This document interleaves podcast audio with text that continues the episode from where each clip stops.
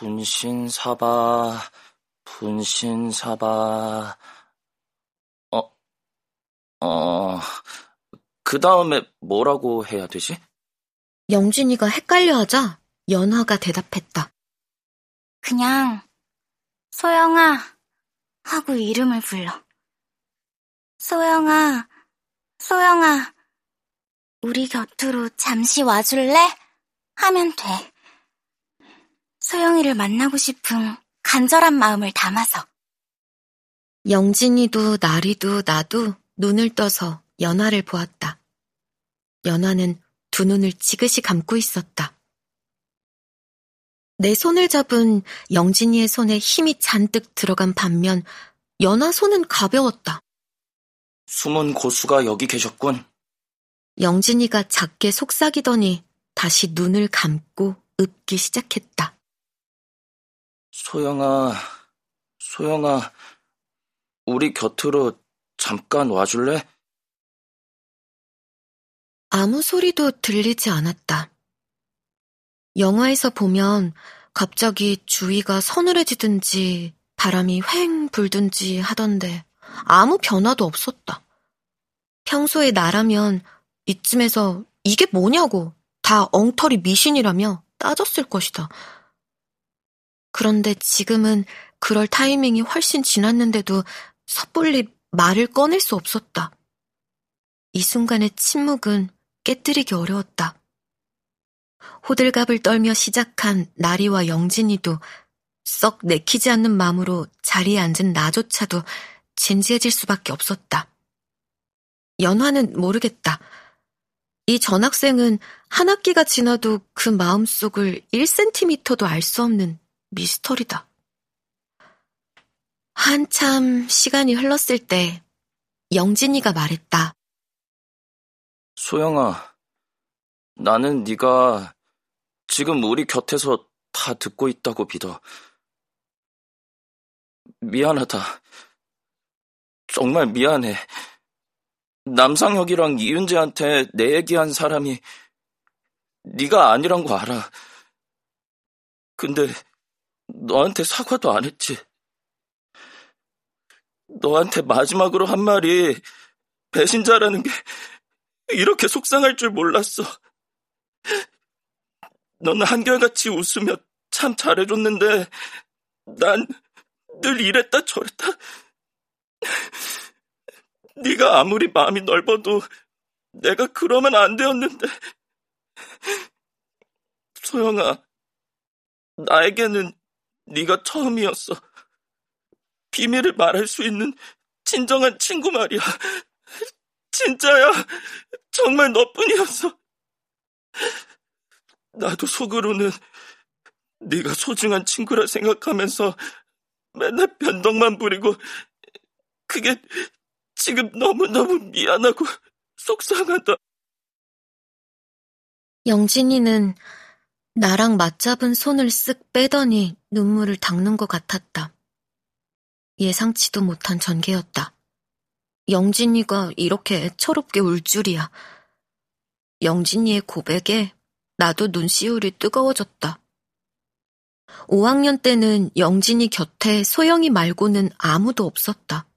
그래서인지 영진이의 말이 더 진실하고 슬프게 와닿았다. 나는 영진이의 어깨를 더듬더듬 가만히 쓰다듬어 주었다.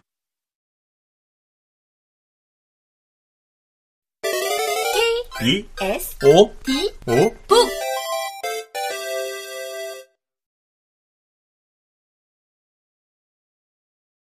이번엔 나리가 말하기 시작했다. 기소영, 너도 우리랑 얘기하고 싶어서 내 꿈에 나타나고 그런 거지? 나도 사과부터 할게. 내가 장난치고 놀리고 그랬던 거 변명이지만 너라면 안 삐치고 받아줄 것 같아서야. 여름방학 수련회 때 너 많이 놀랐잖아. 아침에 일어났는데 누가 얼굴이랑 발바닥에 매직으로 낙서해놔서 그거 내가 그랬어. 애들이 그런 장난 치면 잠자는 동안 나간 영혼이 자기 몸으로 못 돌아온다고 말리는데도 내가 굳이 했어. 사고 소식 들었을 때 제일 먼저 그 생각이 나서 너무 무서웠어. 그러지 말걸. 그때 미안하다고 할걸. 내가 솔직하게 사과했으면 넌 용서해줬겠지. 너는 늘 그랬잖아. 이제라도 꼭 말하고 싶어. 기소영, 너무 미안해. 그리고 정말로 고마웠어. 나리도 말을 마치자 엉엉 흐느껴 울었다. 다시 침묵이 흘렀다. 살짝 눈을 뜨고 싶기도 했지만 차마 그럴 수 없었다. 혹시나 어떤 귀신이 정말로 우리 옆에 왔을까 겁이 나서는 절대 아니었다. 오히려 걷잡을 수 없이 진지해져 버린 이 의식이 흐트러질까봐 걱정돼서였다. 섣불리 시작했지만 우리는 이 의식의 끝까지 꼭 가봐야 할 것 같았다. 그 끝이 뭔지 알 수는 없지만 말이다. 청소하느라 열어둔 창문으로 바람이 들어와 머리카락을 건드렸다. 나는 깊은 숨을 내쉬었다. 이제 나랑 연하만 남았다. 나도 말해야 하나? 내가 분위기를 깨버리면 어떡하지? 무슨 말을 해야 할지 망설이는데 연화가 먼저 입을 뗐다. 소영아, 그동안 너무 고마웠어. 영원히 널 기억할게. 사랑해. 연화의 짧은 인사가 여전히 흐느끼던 영진이와 나리를 진정시켰다. 그때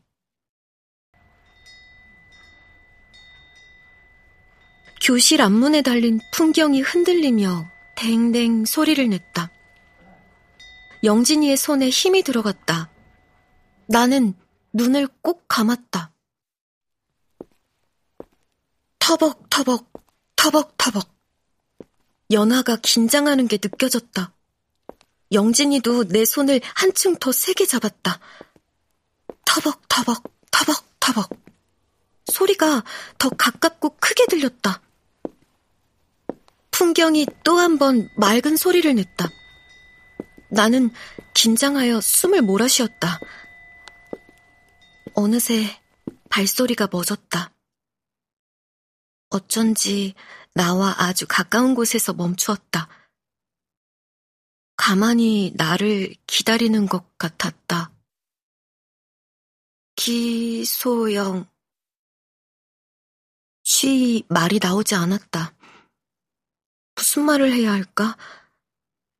난 한참 머뭇거리다 다시 한번 소영이를 불렀다. 소영아, 너 죽은 거 맞니? 아니, 그냥 난 하나도 안 믿겨. 네가 이제는 우리 곁에 없다는 게 전혀 실감이 안 나.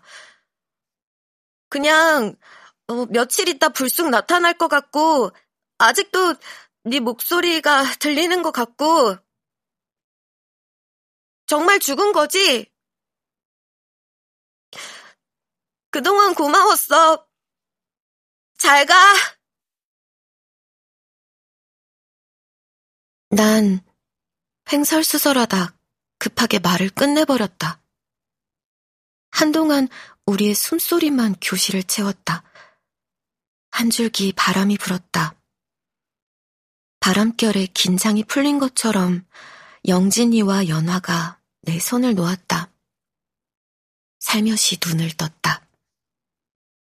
눈이 빨개진 영진이와 나리는 많이 쑥스럽고 부끄러운 모양이었다. 고개를 푹 숙인 채 일어섰다. 소영이의 연필은 내가 챙겼다. 왠지 그래야 할 것 같았다. 연필은 뜨끈뜨끈했다.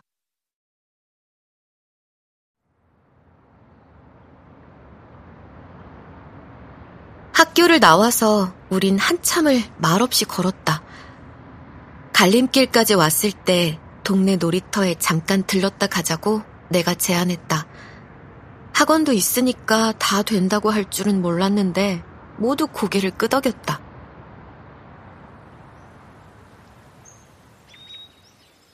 우리는 미끄럼틀 계단에 아무렇게나 널브러져 앉았다. 사실 난 아까 들은 발소리에 대해 이야기하고 싶었지만 그러지 않았다. 뭐라고 설명할 수는 없지만 모두 같은 것을 느꼈다는 걸 알 수 있었다. 아, 소영이 보고 싶다. 어둑어둑해지는 하늘을 바라보며 영진이가 말했다. 영진이의 시선을 쫓아 다 함께 하늘을 쳐다보았다.